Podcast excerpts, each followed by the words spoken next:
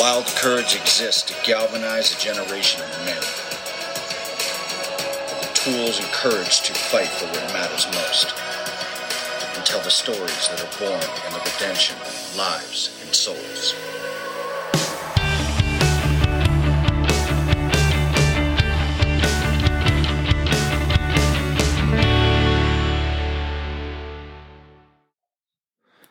Today, I'm sitting down with Johnny Murphree, who is a guy that I met last fall. We have some mutual friends, and Johnny recently moved to my little valley in Emmett, Idaho. Um, so today, we're just going to talk about, um, he's going to tell us his story, and it's a pretty fascinating one. So thanks for being here, man. Yeah, thanks a lot, Jeremy. Stoked to be here, man. Yeah. So I want to just jump right off the bat and tell us um, you were from a very young age into motorcycle racing and um, did very well in that. So right off the bat, I'm going to put you on the spot, and I want to you to tell us your accolades and all that you've done and X Games all the way through, uh, It- like junior riding to know- where it, where it ended up. So it's something to always I always shy away from because Sure. it's, a, it's a thing of the past. You know, for me, I've always just moved into what's what we what's in front of us now. But but just I guess to put things in perspective, uh, through everything we had in it from pretty much day one. You know, my dad and I, um, my family, dedicated. So we, you know. I don't know, the 13 or there's some teen number, you know, amateur national championships coming through. And then, um, and then turned pro early. I was rookie of the year in 1997. Um, took me a few years to get kind of rolling at the top level, but I think um, climbed the ranks. And in 2002 and 2003, I was uh, second in the nation in the AMA flat track, whatever. I think it was at the time it was Grand National Flat Track Championship. Now they call it a- American Flat AFT or whatever, but it's a um, it's the highest form of, of that type of racing in the world. There's Sure. no you know there's no other. Uh, that's the pinnacle of that sport, and um, so that that kind of and then you know obviously invitations and fun little stuff to the X Games, uh, Supermoto uh, in ni- 05 and and um, I won some championships, some under underling championships like the like the Busch Series type of a thing. You know, Right. for NASCAR, we, we had our the Hot Shoe Championship in 2000 or 2001. So so I don't have a a, a tight resume on hand. I, I honestly have um, kind of not run from that, but just just yeah, I used to race. You know, Yeah. That's good. Well, that's, That's the enough. humility of growing older, right? Is like sure. of looking back at it and like, yeah, I did that. but That's not who I am anymore. But Yeah. I think it's it's fun to to reflect with people of what they've done because man, that's a, you you gave your life to that for a very long time. Yeah, yeah. So- It's funny though. I, I just realized one other thing to mention in a, in a resume from a resume standpoint. I um, this is uh almost laughable, but I I was second uh, in one, the first year I, I climbed. You know, almost won the championship. I was second by like you know. 40 points and then the next year I was second by like 23 points. I was getting closer and then the next year I didn't win it and I, I went to the awards bank. I think I got four. I think I got fourth. So I, I started to slide back in the standings, but I got the uh, the um, Sportsman of the Year award It's for the AMA, and it was, it was it was funny. It was like, oh, I well, you know, he didn't get any better, but he sure is a nice guy. I thought that was kind of like like a slap, not a like a you know a Yeah. backhanded compliment or whatever. Like, thanks, guys. That was really. They kept saying you need to be here, you need to be here, and it was like I'm not going. I I sucked. You know, I went Yeah, like no, you need you need to come, and then I I was up for this award. So- Most popular. yeah, exactly. I got the nice, the uh, most, the most likely to to make people laugh award. Yeah, good guys. Where did they finish, right? That's exactly fourth, apparently. Yeah, that's awesome. Well, I appreciate your humility, but I think it's pretty cool. Like when um, our mutual friends were like telling me what a badass you were, and I don't know anything about motorcycle racing, but um, we met a couple times, and then you came to a wild one of our Cormdale Wild Courage nights here at the barn, and I woke up the next morning. I just felt like, oh man, that dude's so cool. I I, I need to get him in here and hear his story, and so super stoked to have you in here today. And so it all your story kind of started in in uh, Paso Robles, California, where you grew up, and kind of were seemingly just having a normal childhood, like mom and dad, and living out on the farm a little bit. And Yeah, yeah, we were we were you know horse people. We were I was a ranch kid, right? I mean, the closest thing I had to a to a motorized vehicle, we had a, one of those those uh, Honda ATCs with the big fat tires, and I flipped that thing off the hill and got banned from that pretty much as Pretty uh, early on. know, I can't even tell you how how young I was then. Um, but regular deal, you know, we lived in a little little bitty rural area with an even smaller. Uh, we were outside of a small town, but then there was a little tiny community that had this little uh, community church, um, Creston Community Church, and uh, my it was I think forty or fifty people, and my mom was you know I think she might have been the the the official secretary, but you know forty or fifty people. It was Yeah. just, it was basically people just helping one another, community helping. But she was always doing things for the community, and and there were you know I think Thanksgiving we would buy turkeys and give turkeys to some of the you know the families with with more you know a bunch of kids or underprivileged things, which then it was just people falling on hard times, right? Sure. um, one of my earliest memories. Um, we were driving out in the country doing something, probably picking up a horse or doing something for somebody, and a, we saw a fire, like some smoke, and so we took off up the road, and it was burning up this hill towards my buddy's, to a friend of mine's house that was an elementary school kid. And I remember my mom grabbing the garden hose off the side of the house and fighting this fire, keeping the fire back from their house What? with kids in the car, right? Like I'm whatever, four, five, however old you are when you can remember stuff. Yeah. She's fighting a fire with a garden hose and got and For the and uh, neighbors. for the yeah, for it was kind of a little ways out in the country and and the you know, the fire retardant, the borate Mm-hmm. bomber guy come through and dropped that stuff and got it all over her because she was out there fighting. She's in the fire and and uh, and it, I mean, I just remember that pink stuff, not you know, her scrubbing on that, going, yeah, it kind of burns. It, you know, it wouldn't come off her skin. Um, that that was kind of what I l- saw growing up. Was this this lady that that um, my my mom did everything for the community and for people around here, not because you know there was no accolades, there were no there was it was because of what's that was what was in her heart Sure. and uh, my dad was the worker, right? My dad, she she came up with ideas. He just went out and, and Made it and happen. Applied, and and we had they had five or six businesses going, and and big in the horse world. So they started just basically ranch people, boarding horses, and then they got into the breeding of, of race horses, and they were going back and forth to the to the racetrack down in Southern California, and and uh, spent quite a bit of energy on that. Got to where they were they were. Um, kind of be- getting to be get somewhere in the in the in the stud horse or in the in the race racehorse world. And um, I was seven. I think my sis- I was seven. My sister was eight, and and my my mom was was handling one of the one of the stud horses for the for the One that you were for the ranch boarding. hand. Yeah, that we were boarding for a guy. I don't I don't know remember exactly what the agreement what was going on, but she went in to, to take the stud horse out of the pen to to let the ranch hand come through and you know clean the stall out. And she turned her back, you know, for just a moment, and the and the horse attacked her, and um, it bit her by the throat, bit her, picked her up by the throat, and pinched off her her uh, trachea, and she suffocated before they could do anything. And I mean, I remember hearing the commotion, looking across the ranch, and seeing it, and, and just kind of being not oblivious, but kind of like unsure what was going on. And then we Oh my gosh. she passed away. seven? Yeah, yeah, and and, and um, Man. you know, we just just uh, really started to get some. They were getting somewhere in the horse world, and it was really nice. They were just working nonstop, building this business, building this this not empire with you know ten acres, but but Yeah. still, we were doing something, and and uh, Doing something she they, loved. they, and they, they were absolutely following their dream. And and I mean, uh, the tragedy of oh, being there, I can't imagine. And was your sister there? yeah, my sister and I were both there. I think she might have been in the house. I don't, I just remember looking up and seeing the the uh, the ranch hand guy, our buddy Jose, really still know the guy to this day. But he remember him looking up going, "Hey, call for help! Call for help!" You know, I just remember all that stuff and and kind of the, the thing that stands out in my mind about that. We we obviously the ambulance came, picked her up. I believe it was too late by that point, Mm. but but um. Somebody rushed us off to my aunt's house in town, and I remember my dad coming back from the hospital and just pulling me aside and saying, pulling my sister and I kind of sitting down with us and just kneeling down on our level and looking at us and just saying, guys, your mom's gone oh, and and we got it. We're in this together now. Like this is all we've got. Mm. I need. I need. I'm. You know, basically, we gotta we gotta grow up together. You know, because he he was just a worker.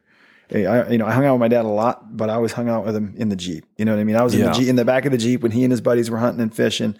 I was, you know, four, five, six years old, growing up. Me and the dog in the back of the jeep. Yeah. That's what I did. You know, and that's the time I spent with my dad. But the kind of moms are kind of the glue, right, of the family, Absolutely. though. And to have absolutely. that ripped away from you at such a young age, man, I can't even begin to imagine other than it's different. I, my mom left, right? When I was around that age, a little younger, but I still got to go see her, Right. you know? Right. So I, I can't even pretend to imagine what that must have been like. I, I I would imagine that you and your sister probably had a pretty special bond through that time. Did you guys cling to one another? Do you remember? Oh, absolutely. Uh, she's a year and a few months older than me, so she would she would look out for me. You know, I was her little brother, and I was. I think she was a she was way less well as a boy, so I was pretty mischievous. Um, she looked out for me and kept me kept me out of trouble, and and um, we we did a lot. We did everything together. Yeah, Uh, best friends. Yeah, we we we we basically though as the three of us kind of grew up together. I feel like because my dad was not. He he was a, a great dad. He wasn't a parent at that point. He was the worker. He was just the the So guy that he to- provided. He had to take on like cooking dinner. Did your sister step up in that regard, or At eight years old, I mean, she did definitely. I, I, I mean, we had jobs. Like we had things. It wasn't. It wasn't. Sure. There was no allowance. yeah, it was. You know, this I- is how we're going to move forward as a family. Yep. We got ten acres. We got responsibilities, and my dad worked the whole time. And what happened with the horses at that point? Did that? I mean, that was kind of your mom's passion. It sounded like. Did that kind of start to phase out? Yeah, yeah, absolutely. So this is kind of where the motorcycle thing started to, you know, kind of entered into my life. Um, and I, I, can- I still have a videotape of it. I, I, I find every once in a while I have a VHS tape of the news story that the the local the local news station came and did. Um, you know, turning tragedy into success. That was kind of how they they they dubbed it. Because by that point I was eight or nine and I started winning races we we went from the horse thing pretty quick. My dad started obviously getting rid of the boarding horses. You know, he was doing whatever he could to keep a living coming in, but he had a few other deals he was focused on. He still roped, you know, still roped a little bit and kept his rope horses. But we phased out of the horse thing The pretty quick. thoroughbred and the racing, the breeding. The race thing was away. gone. He wasn't Yep. going down to the racetrack Well, I anymore. imagine the pain of all that too was like Yeah, yeah. The stud, the stud horse thing, I think, was probably a pretty sore spot, and they sold Sure. whatever they had that was worth anything to, you know, to keep things going. But um, ultimately, we had a.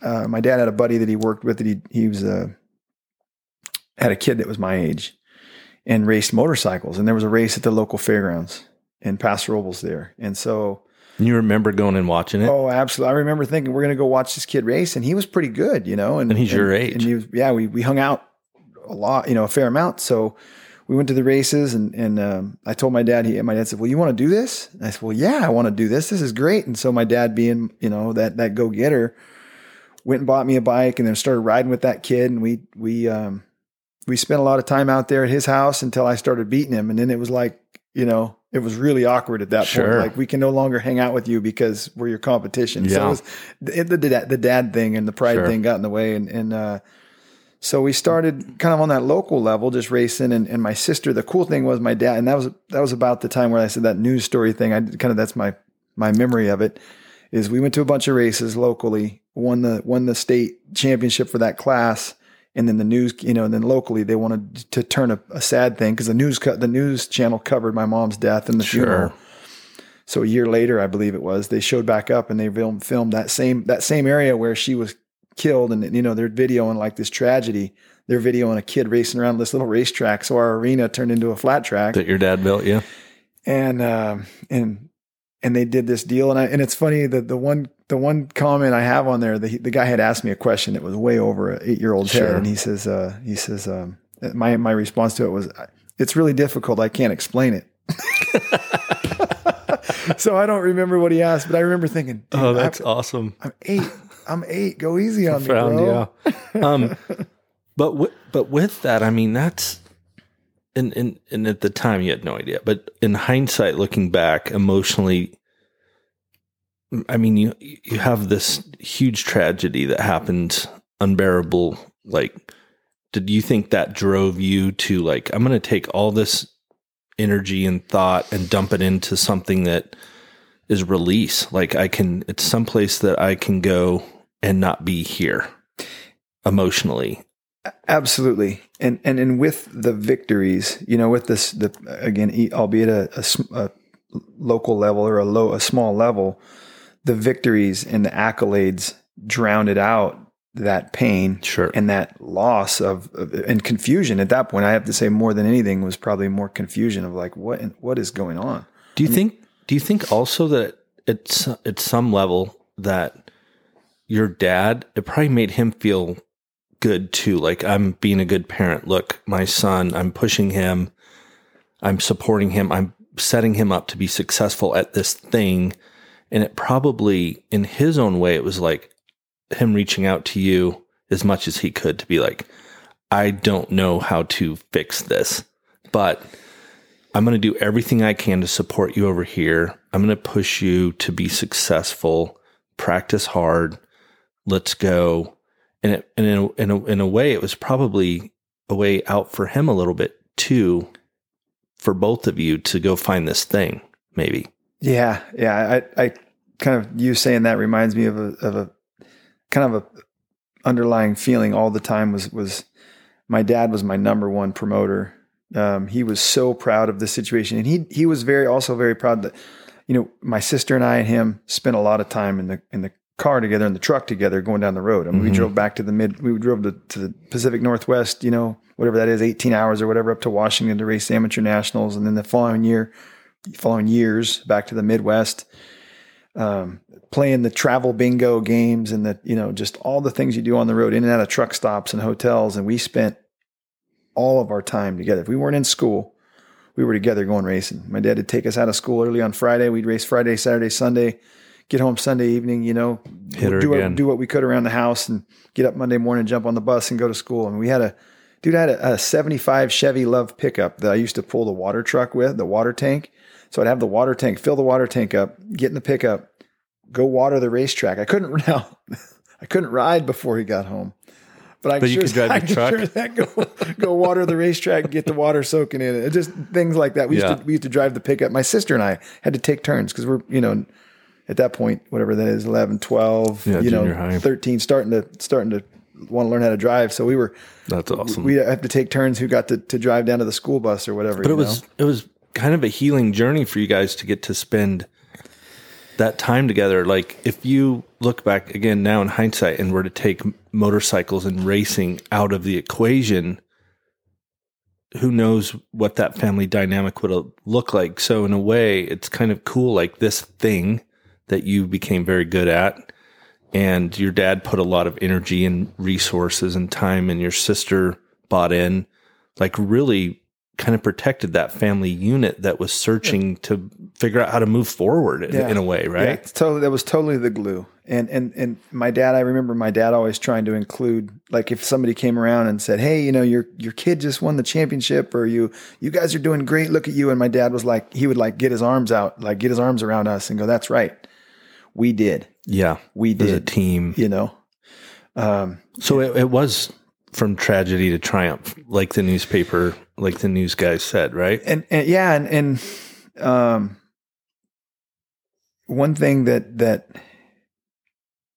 he used as a tool to raise us, uh, as a, as the pretty much his go to was look, I can't do this on my own. I Mhm. need more from you than this. And I feel like I probably, I think we we've probably talked about this a little bit in the you know in a little bit we've talked, but there's there's some sort of unpackaging of this that I need to get a little dig a little further into to figure Yep. out what this has caused. You know. It, as, as challenges for me as I get older, but that It's a lot of pressure. I'm, I'm yeah, I'm sorry. I can't. There's no, there's no other option. We uh-huh. have to, we have to work together to move forward. There is no other option. And I, you know, I try that with my kids, and it, Yeah, lot seems of- like they, they know better. They know there is, there are other options. It's a lot of weight yeah, for but- you to to kind of again subconsciously know like okay we're doing this together but i'm kind of the tip of the spear and i got to perform or none of this is going to pan out Huh. Yeah, Right? I I'd never really thought about that element of it. I I just thought of the the, the pressure that I felt was was hey there's no congratulations and no yep we did it No. without you winning we've just got it. we've Right. just got to move forward and and and you know you say that um, it kind of brings to mind went to the amateur nationals in 89 cleaned house had an amazing trip against some stiff competition as a kid you know the best guys in the country at that point um, turned out to be the best guys in the world uh, later in life Right. which is really cool but um, I beat those guys at a young age because I was there was no option for me. Yeah. We went there to win. There was no, and I was kind of held to No that. plan B. I was held to that high level, you know, because of this this what we had the dynamic in our family. But the second year we were going to go to the nationals, the this the next year, um, I was burnt out. It was so that was middle of the summer, so we'd already been racing for, you know, obviously you take the winter off, and then we start in May, March or whatever. So March, April, May, June. So much pressure, so much. My dad putting so you know, and not just my dad, but the sponsors and the people around you. I remember breaking down one night in the back of the truck. I remember How old are you? Uh, 10, 10. 10 or 11. I thought you were going to say 20. No, no. I remember I remember exactly where we were on the freeway and- man. in the in the in the big shiny red Chevy dually pickup with the camper shell with my name all over it and Come stuff. on. I remember riding down the freeway and breaking down and, and just saying, I don't want to go. I can't do it. And my dad and my dad didn't say a whole lot and I don't, I don't want to go. What's wrong with you? I, I don't want to go. I don't want to go to the nationals. I don't want to do it anymore. I'm, I'm done. I'm done racing. So he kind of he didn't really say a whole lot, and I re- I remember my sister, you know, like I am sure he probably hey, go talk to that Yeah. knucklehead, straighten him out, you know. She's all we we can't not go. Like this is what we've all been this is what we've been working for, you know. And I'm like I'm tired of it. I'm tired of dad chewing my butt every time I don't win. I'm tired of the the pressure. I'm tired of it. I'm done. And there was some factory support, like talks of of Kawasaki supporting me because I was riding green bikes at the time, and and uh, there was some there was big stuff in the works, and I was just I don't know why I was I was throwing the flag in the air, and I didn't understand why. Like why don't I like motorcycles right now? I'm done. Something I loved with all my heart. I, I realized all at one moment like it's not worth it. And my sister, bless her heart, she says, "Well, you've got you've got to go back there and win." Have you seen the trophies? I want one of those trophies in our house because we had like that was the other thing. We had like a, a trophy collection at the house. It was it was hideous. I bet. like hundreds and hundreds of trophies in the Yeah. living, in the you know that on the wall in the living room, which is like nowadays. Now I think about that and how Cringe. hideous that is. But she's that was my sister's uh, you know hail mary like saving grace. You you need to we need to get your act together, figured out. We need to go back there so you can get. I really want one of those trophies. And I was like, and I for And your some 10 year old brain's like, oh, that that's logical. totally, I'm like my sister's done so much for me. You know, I need to get it. I need. but to get her one even still, trophies. like looking back now at it, like you're getting pressure from dad, like, and then sister, and she's 11. So what does she know about life and figuring it out? Right. But like, dude, that's a lot of pressure being put on a 10 year old boy to perform at a very high level and the stakes. There's something cool about the grace of it though, because you look back now and it's like, you probably feel the weight of the stakes more now than you even did back then, absolutely right? Because you're like, this is just what I'm doing. I'm 10. I don't know any different. No. Mom's gone. Yep. This is what we're doing as a family. Yep. Dad has poured into me. He's built tracks. He's bought motorbikes. He's Travel, travel, travel. he's hauled me everywhere. Yep. How supportive can he be? The messaging always isn't perfect, but um, subconsciously you're like, he's the best dad in the world. Oh, they're my my friends, and, and that was the thing. The kids, you know, my buddies would all come hang out at the house because we had extra bikes and extra gear, and you know, anytime there was a kid whose parents wasn't parents weren't maybe loving on them the, the way that my dad thought, you know, they should, he would invite him out and take Come him down, on. take him down the road with us, and Yeah. love on him, you know, and that was just the guy he was, right? That's like, awesome. like, uh, he would, he would definitely make them, he would hold them responsible for cleaning them after, the, you know, they had to do dishes too. Mm-hmm. They had to do all this stuff too. Responsibilities were always part of that deal. But, but I can't tell you, there wasn't a time in our lives where there wasn't some straggler, you know, or, or, you know, Yep. I'm not saying underprivileged. needed- I mean, yeah. there- you know, uh, there was there was times where the, the the mayor's kid was hanging out at our house because he just didn't have any that feel at home, right? Yep. Because they were busy, and and uh, time.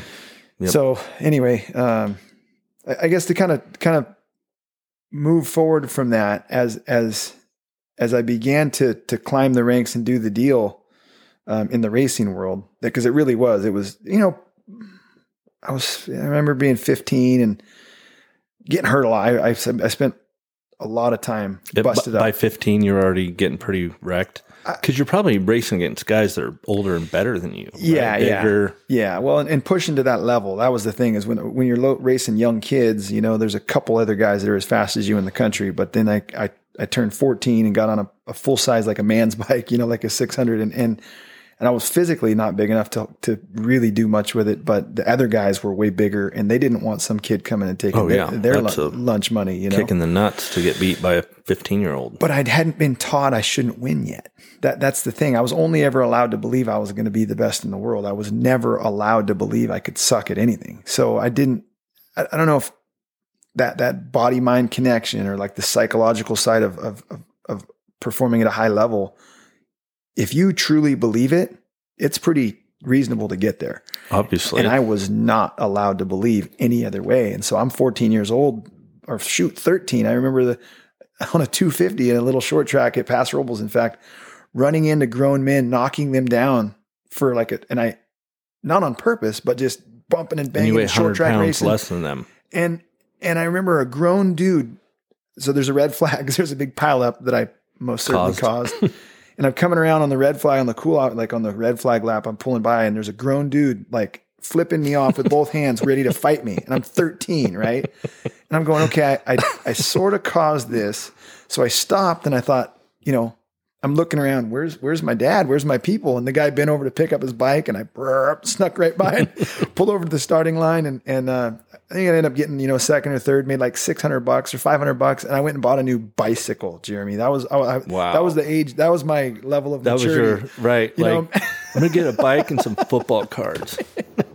some Hubba Bubba. so so the idea was I was way out of my element, but was never allowed to believe any other way. I'm Yeah, supposed there's to no room to guys. fail. Yeah, they're- you're supposed to beat those guys. You're on the So- best equipment. You're you know And that just kept going because then you get sponsorships start pouring in, and then you you end up out of high school, and you're like, obviously, this is what I'm going to do for the rest of my foreseeable future. Oh, I yeah. would imagine, oh yeah and um, some freedoms start happening, right? Because now you're out on the road, and Yeah. along with that comes Vic- victory draws a crowd. You know, the winner. Everybody wants to be around the winner. And then, and I, while I had my, so I, at 16, I started traveling on my own. You know, had to. My dad was home working, Mhm. and the pro, the, the national circuit was going on, and so I had to be there. And um, had some good people around me. My dad positioned us accordingly. You know, just properly with good dudes to travel with. And, and at an early age, all I only thing I really did, I I I was a in fact, one of the, the journalists, one of the uh, motorcycle journalist guys, wrote it one time. The, he's, I'm, I'm just a, he's just a, a skirt chaser. That was, I think, the term he used. Just a skirt chaser. That was what that guy was all about. You know, he didn't realize that was a byproduct of that was coming to me. What else? You know, at, at Yeah. 16, 17, 18 years old, that was natural. well, you know? nailed it. What people want to be around winners. It doesn't matter how old you are or, Yeah. or what it is, and and girls are attracted to dudes that are winning things. So yeah, so so that was probably about all the trouble I was causing, or even and not even that was just what I did in my Sure. you know, spare time. Um, to a certain point, I, I, I was never really allowed. I, I knew that drugs were going to get in the way of my my my success in my Mhm. career. Um, drinking, I always thought if I drank a beer and got in a truck, I would you know got in a vehicle, I'd die right away. I just I Yeah, you know there was just fear based. my dad I, you know i was raised to to don't even go there because you've we've we've we've There's a lot stake. sacrificed too much for you to throw it away doing that. And then sometime in my early 20s um a lot more success and climbing the ranks. Like i said getting to the top of the, the sport you know running towards the top.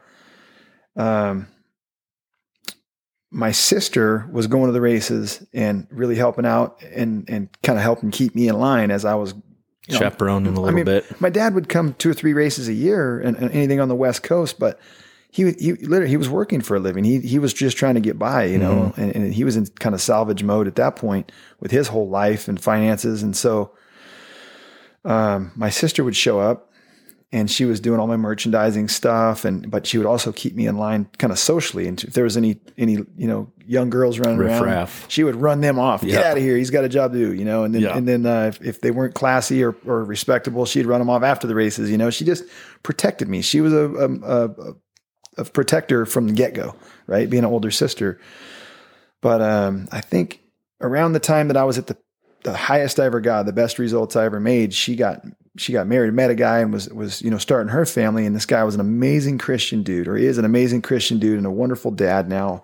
But she decided, and I think they decided probably that that her spending time with me, you know, I was not a lost cause, but they they've got to start their own life. Sure. And so she stopped coming to the races. And that's when uh, That's when that other stuff started creeping in. And I can, I mean, I'm, I can almost look back to the day, but but um, you know, you, you call them distractions, but it was like, well, what's it going to hurt if I just, you know, try a little bit of this or do a little bit of that, or maybe I, you know, don't get my work done t- today. I, I go out tonight, or we travel over here and go to this. You know, we, you start rearranging your life to accommodate things that you didn't used to accommodate almost. it wouldn't even have considered it. It wasn't part of the deal, right? And and um, But it's it's so sexy to not partake in some of those things, right? Like Yeah, yeah. We um so so one thing I kind of have to I have to kind of tie this back growing up to the point uh, where my mom passed, you know, we used to go to church. And I I knew Christ I, th- I think, you know, I, I I knew what going to church as meant. much as a six year old can. Yeah, yeah. It was something, but there was there was that was there, and and any time that there was a a, choice to do right or wrong, or the the, the opportunity to to to do something uh, irresponsible or or you know wrong was was in front of me, I always knew if it was wrong, and it wasn't very often that I would pick wrong. You, you know, I, I had a moral compass built you in early Your true north was established. it- I knew right where I was headed, um, or where I was supposed to be headed. But then as those years kind of wore on, I thought, so without Christ as the center of my life, everybody's showing up. You know, you're, you're working your butt off. People are, like you said earlier, it's all about you. It's all about you. Pretty soon, you're your own. I was my own, my own God. I was my own. That's in the racing world. I see it today. These kids, these guys are allowed, are, are encouraged to believe they're their own top of the mountain. And I think part of the psycho- the psychology of, of, of sports at any level, you've got to believe in yourself. Yeah, there's But- just no balance. But without Christ, without that centeredness, that that that having that nucleus to that you need to that you have to that brings you back, I, I could do anything I wanted. I could I could do the- anything I wanted. You had power, which is money. You had influence. You had a platform. I mean, so people want to give you things. Yeah. Girls want to be with you. It's at the time, Jeremy, at the time, my my results started to fade. I think probably because of it, but really what it was is my desire to be number one. Then just became my desire to be the coolest guy at the track, and I didn't see it. I mean, I still said I wanted to be number one. I still, you know, worked hard. I still did what I was supposed to do. But all of a sudden, all that mattered to me was like the guy that was winning all the races. There was there was nobody asking him where the party was afterwards. it was you. And it, and and there there was people showing up going, hey, before the heat race was even over, you know what I mean? We're still in qualifying or whatever. People, hey, what are we doing tonight? You know, there's a big so and so at this place, and it was like that was that became on a kind of sneaky. It, it snuck in to be the, the most important thing. And I had you know the the crowd, I had the the the sponsorship stuff. I mean, everybody wanted to be part of that. But what had happened was I'd lost my I'd lost my true north. I'd lost my way. And then drugs and and you know I said girls. I mean girls are part of every young boy's life. Just to what level, right? I mean that just became my Access and proximity are what limit most, but when you're in your spot, there access was no, there was it's unlimited. there was no end to it and and I was never afraid to exploit that to, to be you know again I say to be cool I wanted to I wanted people around me. I wanted good people around me. I wanted good energy around me. And so I just yeah let's go. Let's and more the more people were Yeah. like hey are you going to do this? Well sure why not? Here try some of that. Cool is that what we're all doing tonight? Let's do it. It didn't Yep. matter. Um And at that point, are you racking up injuries as well? So I went on a, a few s- spells of injuries, um, spent quite a bit of time in the hospital, but those all seemed to be in my developmental, you know, coming up years. As you got wiser as a racer, those Well, got fewer. when your desire, um, when your desire is greater than your experience level and your and your Mm. not and your understanding of the way things work, there's some Yeah, experience. odds. But again, remember, I was never allowed, and I've, I've kind of thought about this recently. I was never allowed to suck. I was never allowed to have an mm-hmm. excuse. There is no excuse. You cannot excuse it. I'm sorry. There's no room for an excuse. Man, So I'd get hurt. I'd, I'd be climbing the ladder doing things I shouldn't. You know, man, I'm making it, making it, making it, and get hurt. And I'd sit out for two months. And when I came back, I'd pick back up higher than where I stopped Dang. because I was sitting around for two months knowing that when I physically can get back on the bike, I'm going to dominate. I, Yeah. And, and, and, in, and there were times where the recovery took some time, but I never once thought I couldn't do it. I never once, because of an injury, thought anything other than look out. Give me, you know, let me at them. Now, oh, those guys thought I was, those That guys drove, thought I was it drove you. those guys thought I was tough before. Wait till I get back from this, and Mhm. and and and it, it's mental. It was just a mentality. I was never allowed to believe I couldn't succeed. I was How never. powerful is that now having kids of your own? well, if they don't buy into it. It's not. It's like a fart in church, buddy. It doesn't go anywhere. I know, but to to for them not to feel that that that Right. that that that there's no room to make a mistake. Yeah. Oh, we. You know, like dude, you've been through a lot to get to the point of like get to the top.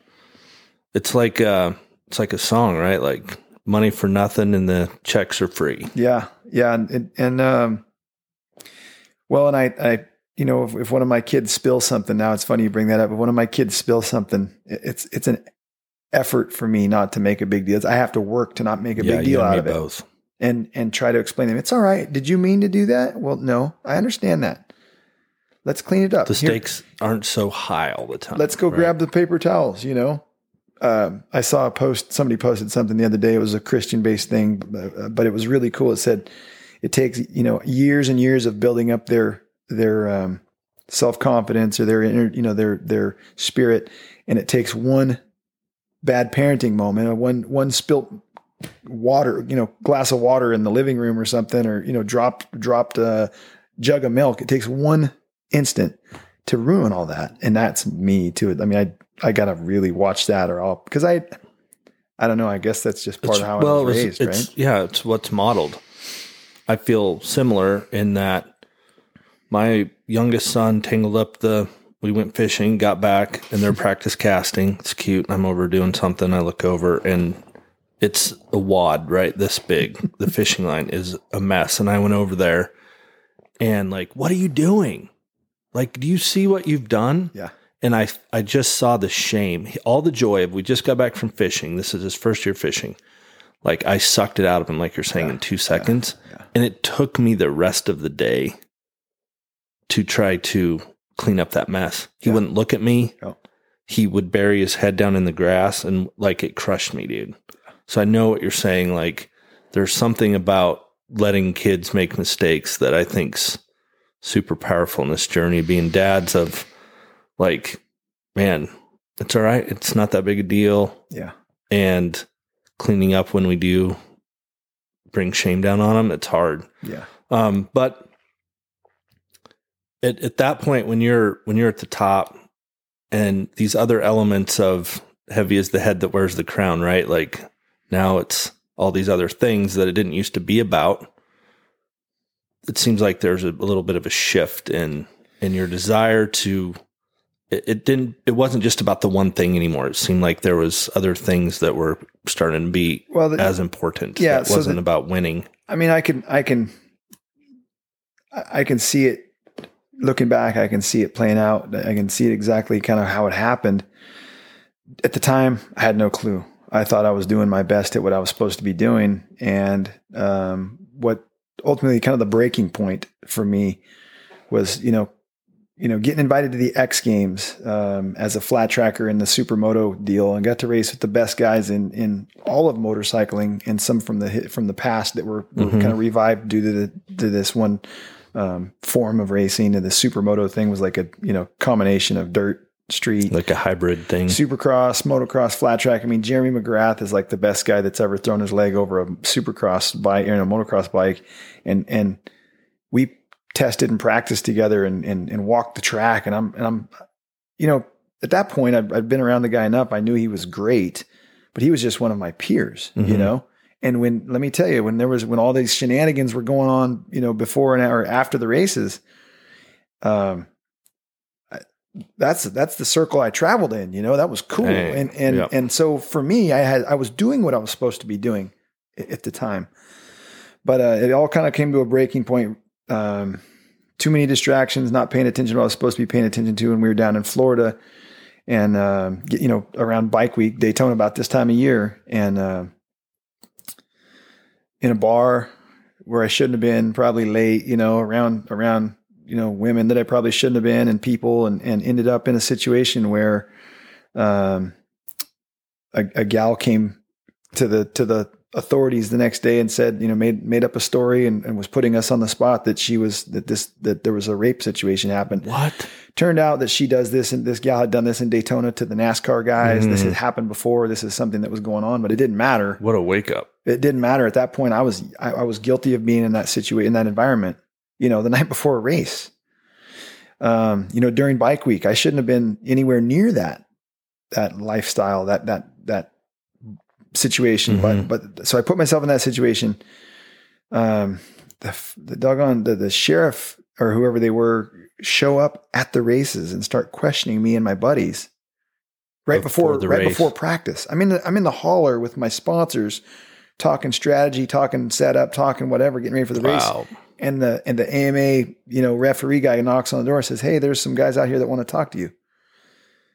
Now, where was my head, right? Mm. And here I am trying to win this thing. This is my big year, right? This is Mhm. my one of my big, you know, I'm going to make it happen. Daytona was one of my favorite places. We'd always go down there and do well, and I, I ended up crashing pretty hard, you know, trying to get to the front because I was distracted. I wasn't on my game anyway. Moral of the where I was trying to get with that was that was the breaking point. I mean, sitting in a hotel room with rape charges sitting on the table, which it wasn't, it never happened, and there was no Sure. proof, and there was probably no chance it was ever going anywhere. It didn't matter. But still, I was in that environment. Yep. I, I was, my name was on that paperwork. And the first thing I did, it's just to this moment, it, it's just like a, that that's that that's that bottom out that that lowest point of my life. I reached in that that little dresser drawer to try to find that Bible hmm, that you always the you know. Bible. I'm looking for the remote control, and you find the Bible. Yeah, gosh darn Bible. Yeah, yeah. yeah. I went looking for that thing, Hmm. and I don't know what I was looking for, but I knew with all my heart at the lowest point of my life where to go. Mhm. Those seeds that your mom planted. Yep, yep. Yeah, And and I and I opened that thing up, and I got to looking and couldn't find couldn't find what I was looking for. None of it made sense, and and uh, didn't matter, man. Mm. it didn't matter. I was from that point on, and I it took a few years of of flopping around. You know, I'd be I'd be praying and reading the Bible, and then somebody'd call, and there'd be something going on. I'd end up on a two or three day run of of riding dirt bikes and chasing women. Yep. You know, I I I it wasn't like I turned my life around that day, the lowest point of my life when I thought I might go to prison. Yep. I reached in and I found that book. And I can't I can't tell you why.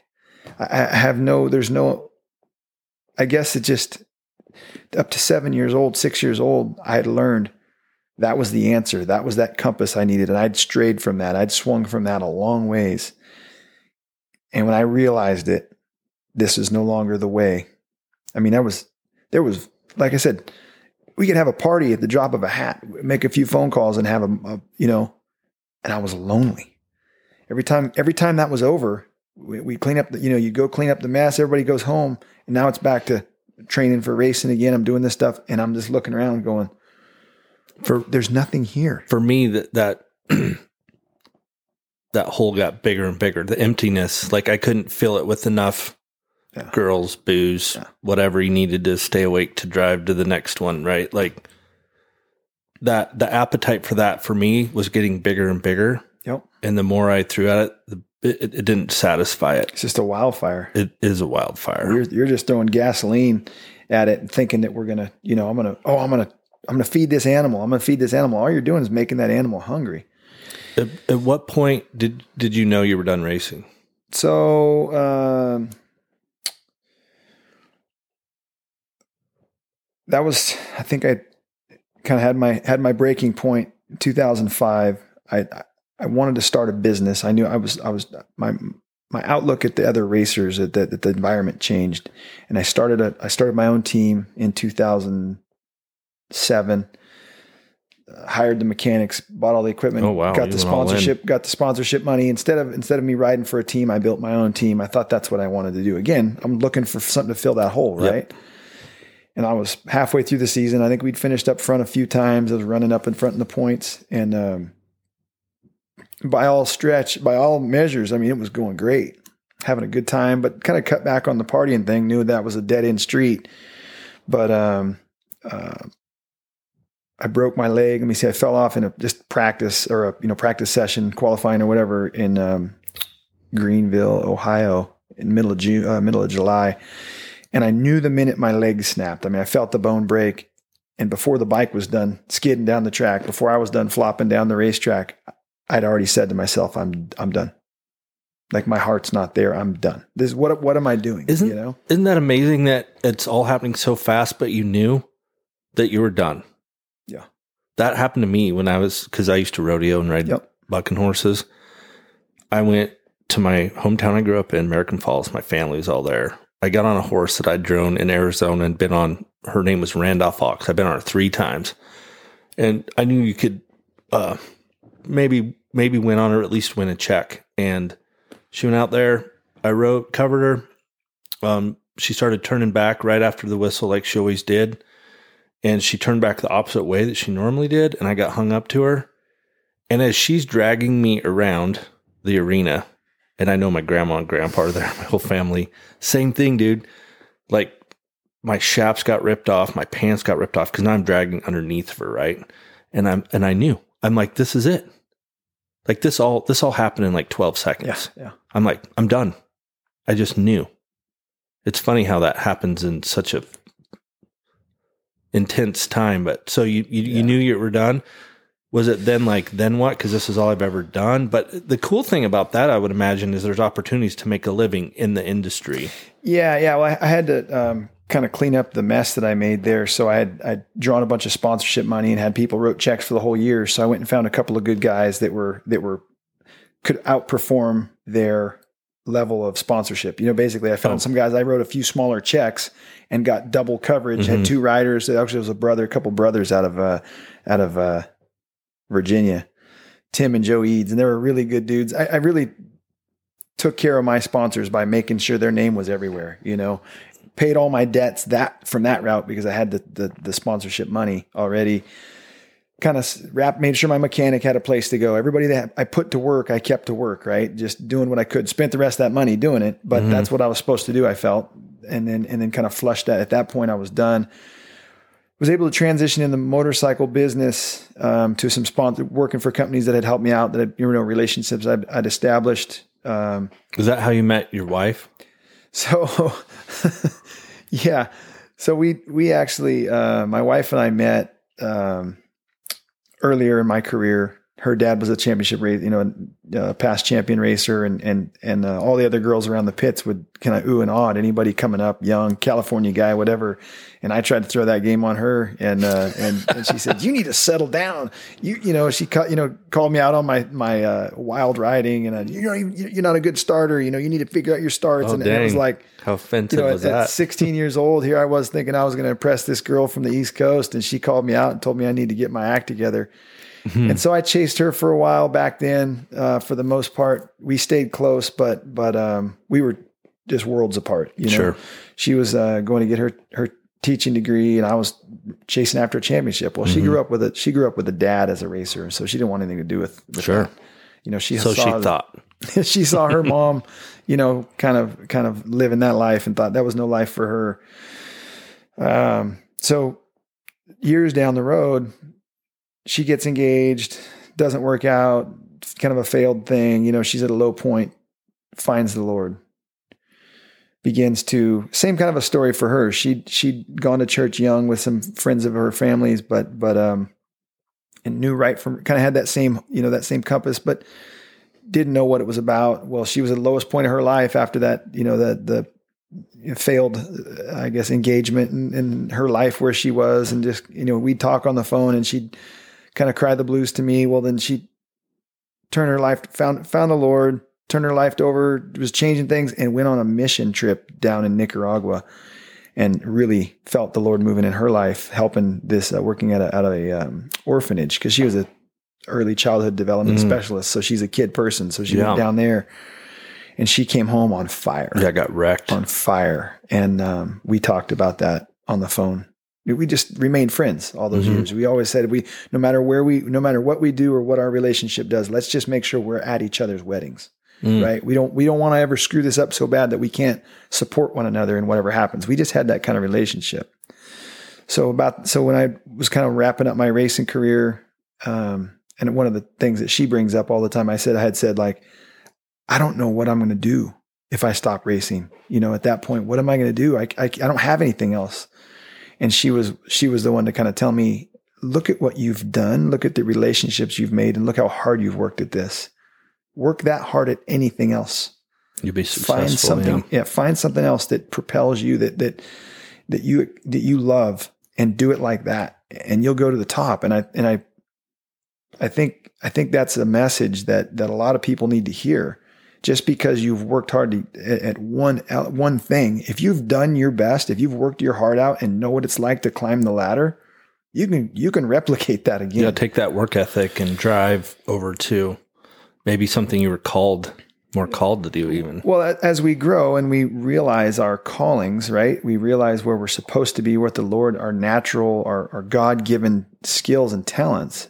If we recognize that stuff, I mean, if I would, if I would have paid attention to that early on, maybe not so much on the bike, but off the bike, I could have done a ton of things. I could have done a lot of stuff, knowing my my ability to communicate with people and my my desire to help others. There's a lot of things I could have done had I been looking at that, all I thought I was supposed to do was go win. I was Yeah. only told I was you're, you're going to go be the next world champion. You got to go. You got to go. And so, putting results aside and establishing your your your God given talents, I think that that was what started to happen when I was done when I was done racing and looking around. I actually, because of that, I started a home inspection business.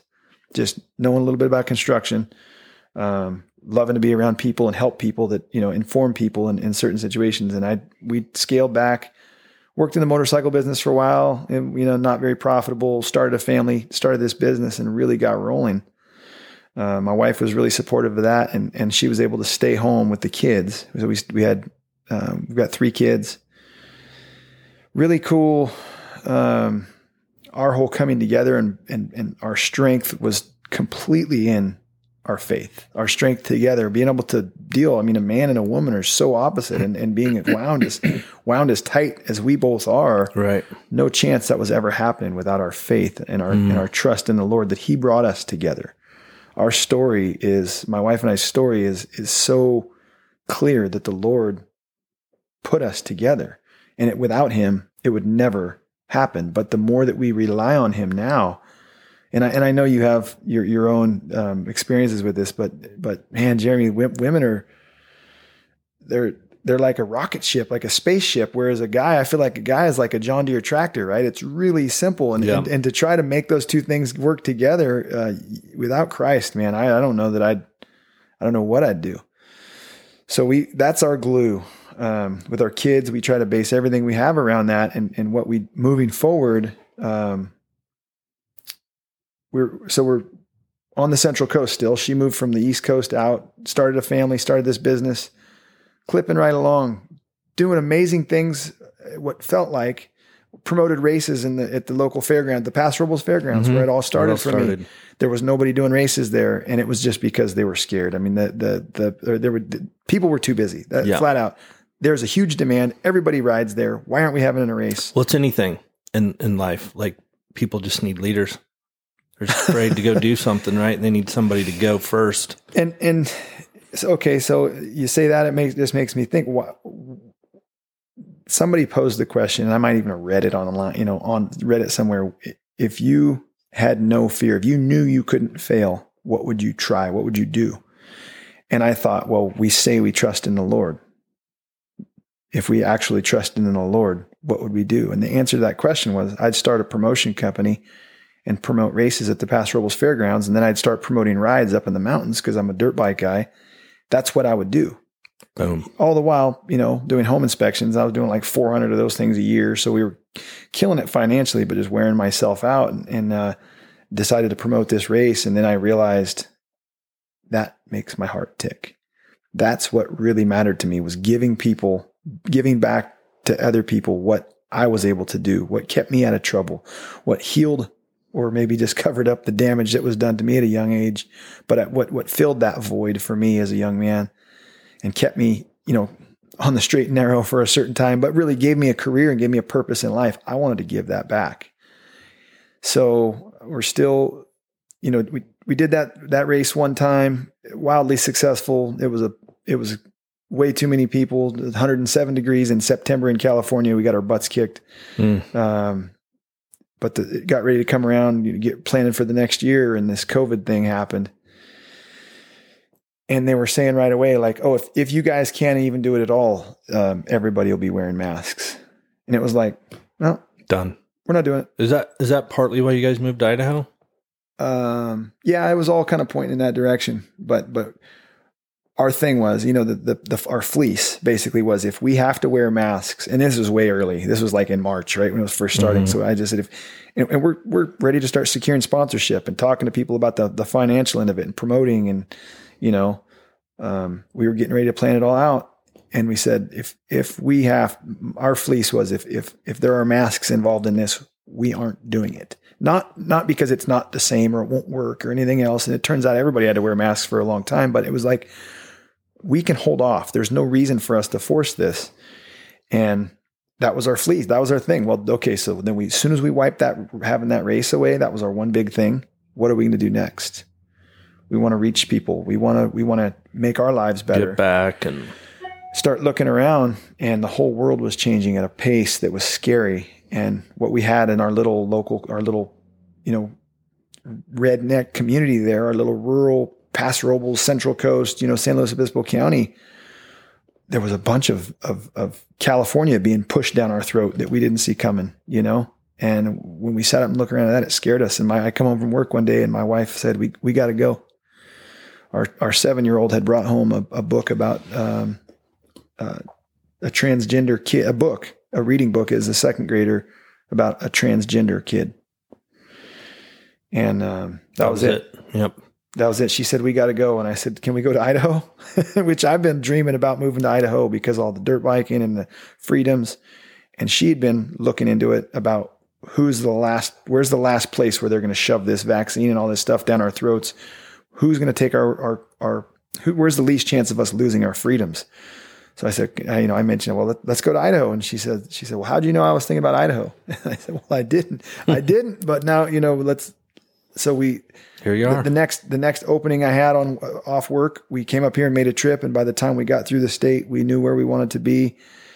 Um, she fell apart. She cried. She saw the vision she wanted to see. You know, all the stuff that we'd asked the Lord for discernment, and He's just handed to us. And the, every every minute that we've been here feels like a gift from God, and it feels like an opportunity to connect with people about Christ.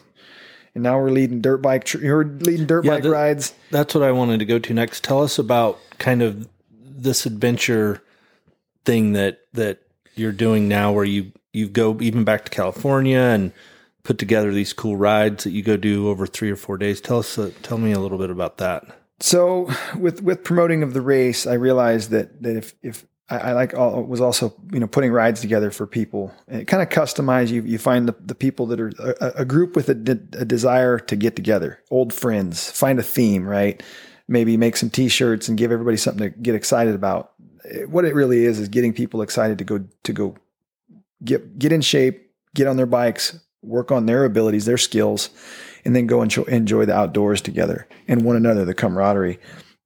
And from the beginning, I just had some good friends that that you know believers, Christian believers that were just always wanted to pray before the ride, or or get out in the middle of nowhere and look up and go, look at look how awesome this is. And those moments of realizing that God created this desire in me to ride this dirt bike.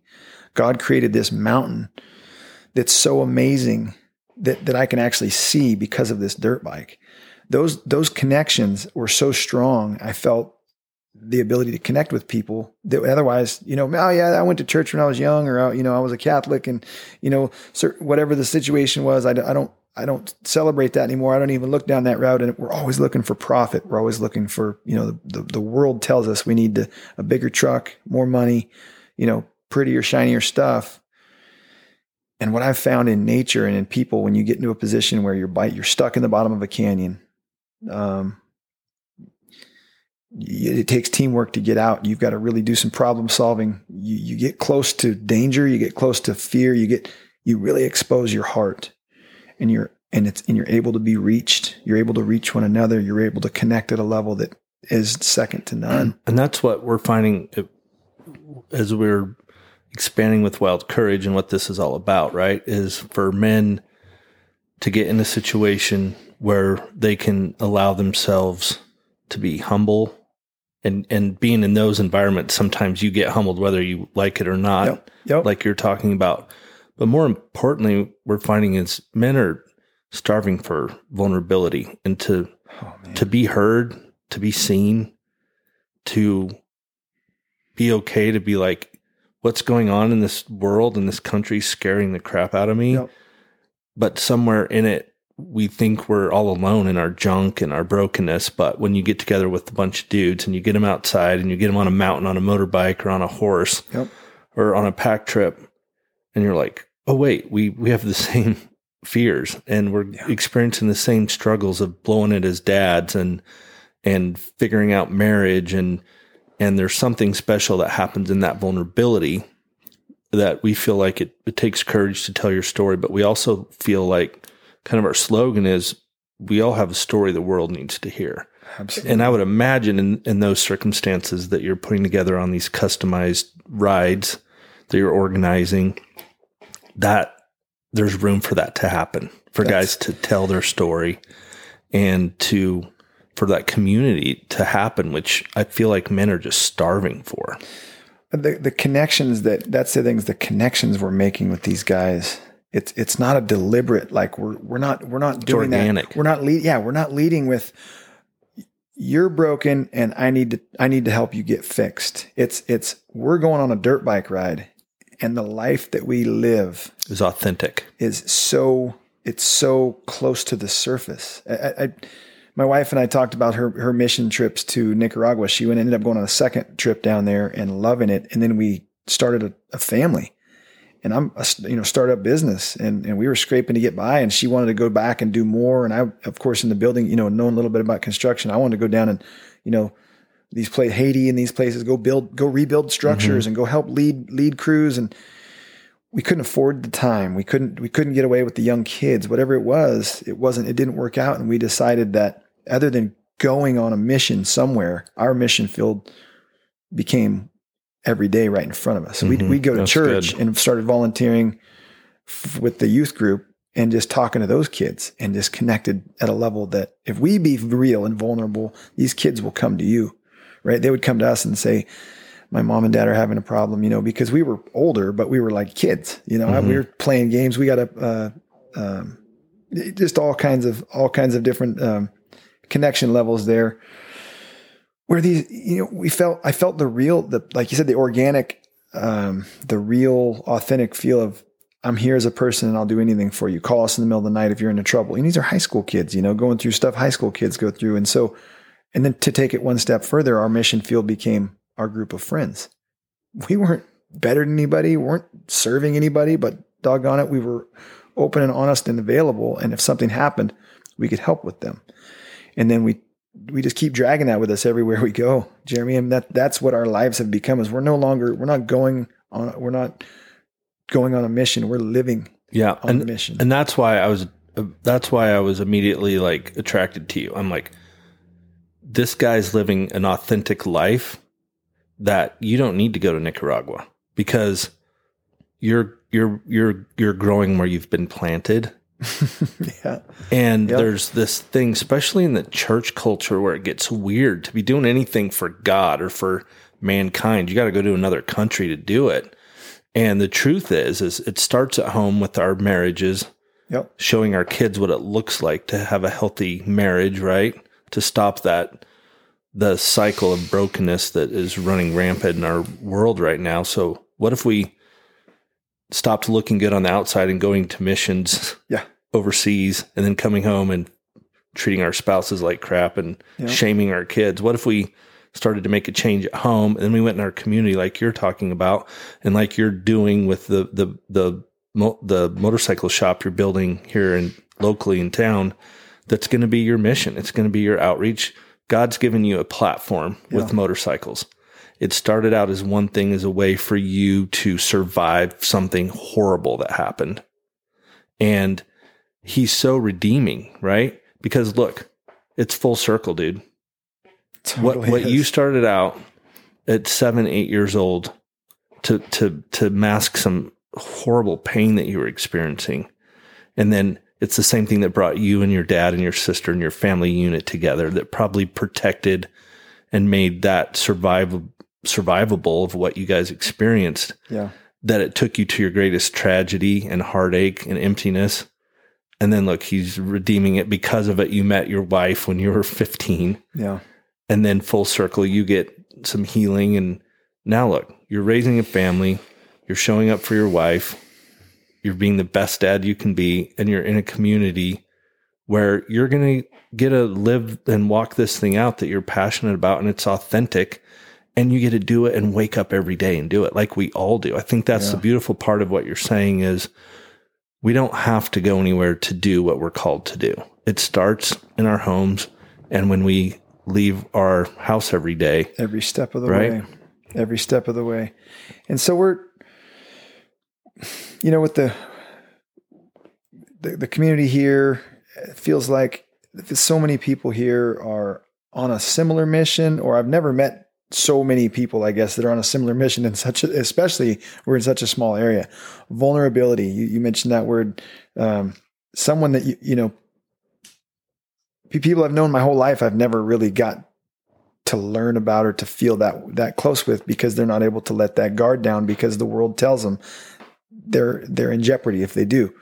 Uh, running it, you know, you and a couple of your, you know, a couple of your outlaw, but your hooligan buddies that, uh, that you know that we uh, spend some time with, and and man, they're they're just so real and and on the surface and not worried. I think some of it comes from um, insecurity would put put, put that, that that that front or that protection that we don't we that we think we need, but when that goes away, there's so much authenticity, and in that zone comes real healing to these things that we've experienced in our lives, the the tragedies. Um, man, just just sitting here talking with you, I'm going, wow, I've got so many things to work on. I've got so many ideas. I don't know if you see me a few times, my eyes rolling. going, Whoa, I got to think about that when we leave. Well, here. it's the opposite of what we've been taught and thought in, in, in a in masculine culture of if you really knew what was going on inside of me, you would not like me. You would hate me and judge me and you would be right. And the truth is that if we are vulnerable and and and walk through this the door of humility and say, look, here's my junk and I'm trying to figure it out. I'm in process. And I want to love people anyway, despite what I've been through and where I'm at in my journey. Dude, I, I'm telling you, 10 times out of 10, it's the opposite. yeah, It's, it's, I've been received.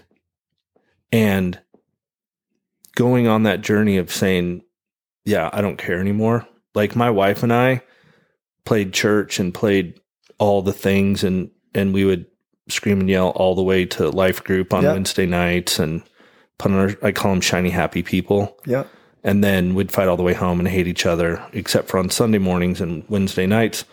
And when we got our marriage put back together and moved here, we're like, we're not doing that anymore. let's not pretend. And so every almost every person we've ever had over for dinner, we're like, "What's your story?" And we'll go first. Here's ours.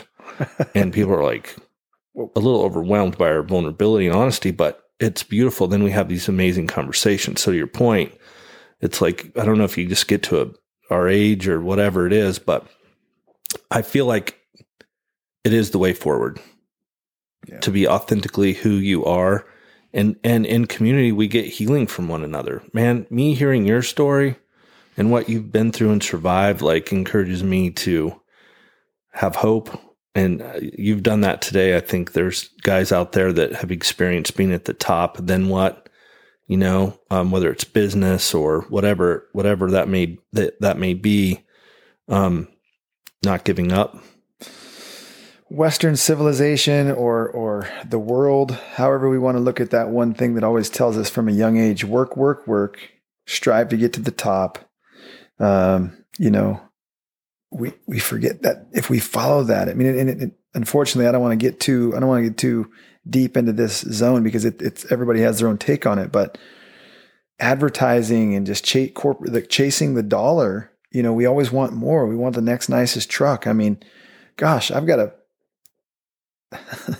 there's so much more to be done uh, than there is to earn money you know, coming up here has given me the opportunity to step away from what I've been trained to do. And what do I want to do? What do I want to do? I want to walk my kids to school. Mm-hmm. I want to go. Come I want to be there. I want to be there at the end of the day when they get home from school. Or I want to do my. I, want, I love math and the way this this new math they've got them doing. I'm not going to mark it off and say I don't like it. It's different the way I learned it. I want to work with my with my eight year old on her math project. I want to do science experiments with my kids. I want to be there when somebody from my church or my community or my writing group is in the middle of a divorce and has nobody else that they talk to because their Christian brothers are telling them, wow, man, divorce it. You know, you can't yeah, divorce. Yeah. You got to stay for the kids. You got to this or that. And he calls me and I say, dude, I think she's crazy. You should have done this years ago. uh, is that the right thing to say? Probably not but it's what's on my heart. Yeah. You know what I mean? Well, it's the authentic expression of, hey, let's let's keep it real here. Yeah. well, it, that's. I, I think what you're doing. I, I, love how you're here, why you're here. I, am I'm, I'm excited man. to get to see what's next in your journey of being and moving to Emmett, Idaho, of all places. right on. I'm super grateful because um, my buddies down the street, Josh and Mike, they really need some direction in their motorcycle ride. I'm afraid without you moving here, sometimes I think maybe you moved here just for them because God knew that they would die um, at their ability level that they're they're they're trying to achieve. No, I'm I'm just kidding. But um, is there any way that people can find you on social media, website, or anything for these custom rides you're putting together? So the the thing we've been doing is finding a group of guys, finding the, the, the need for it, and doing like you know two or three a year group, group rides of people that I already know. That's kind of where I've started. Is mm-hmm. I, I, can identify the demand. You know, mm-hmm. go, hey, you guys need a trip away. Yeah, and and so that's what's been really authentic about it. It's organic. been really cool because they know who I am, they trust me, and then we'll go. Um, now, as we start to do bike rentals and and and put these things together, it's really going to have to be from the from the the adventure um, rental side where we we rent them the equipment to do it and turn them loose, or you know we we can't really get out there and and uh, and guide through the woods like like um, we would before it was a business. But um, ride it out is the name of our is the name of our company. It's just it's just ride it out moto i think on every on every um, social platform and it's it's relatively small. Um, it's way more of a personal relationship sure. based thing at this point.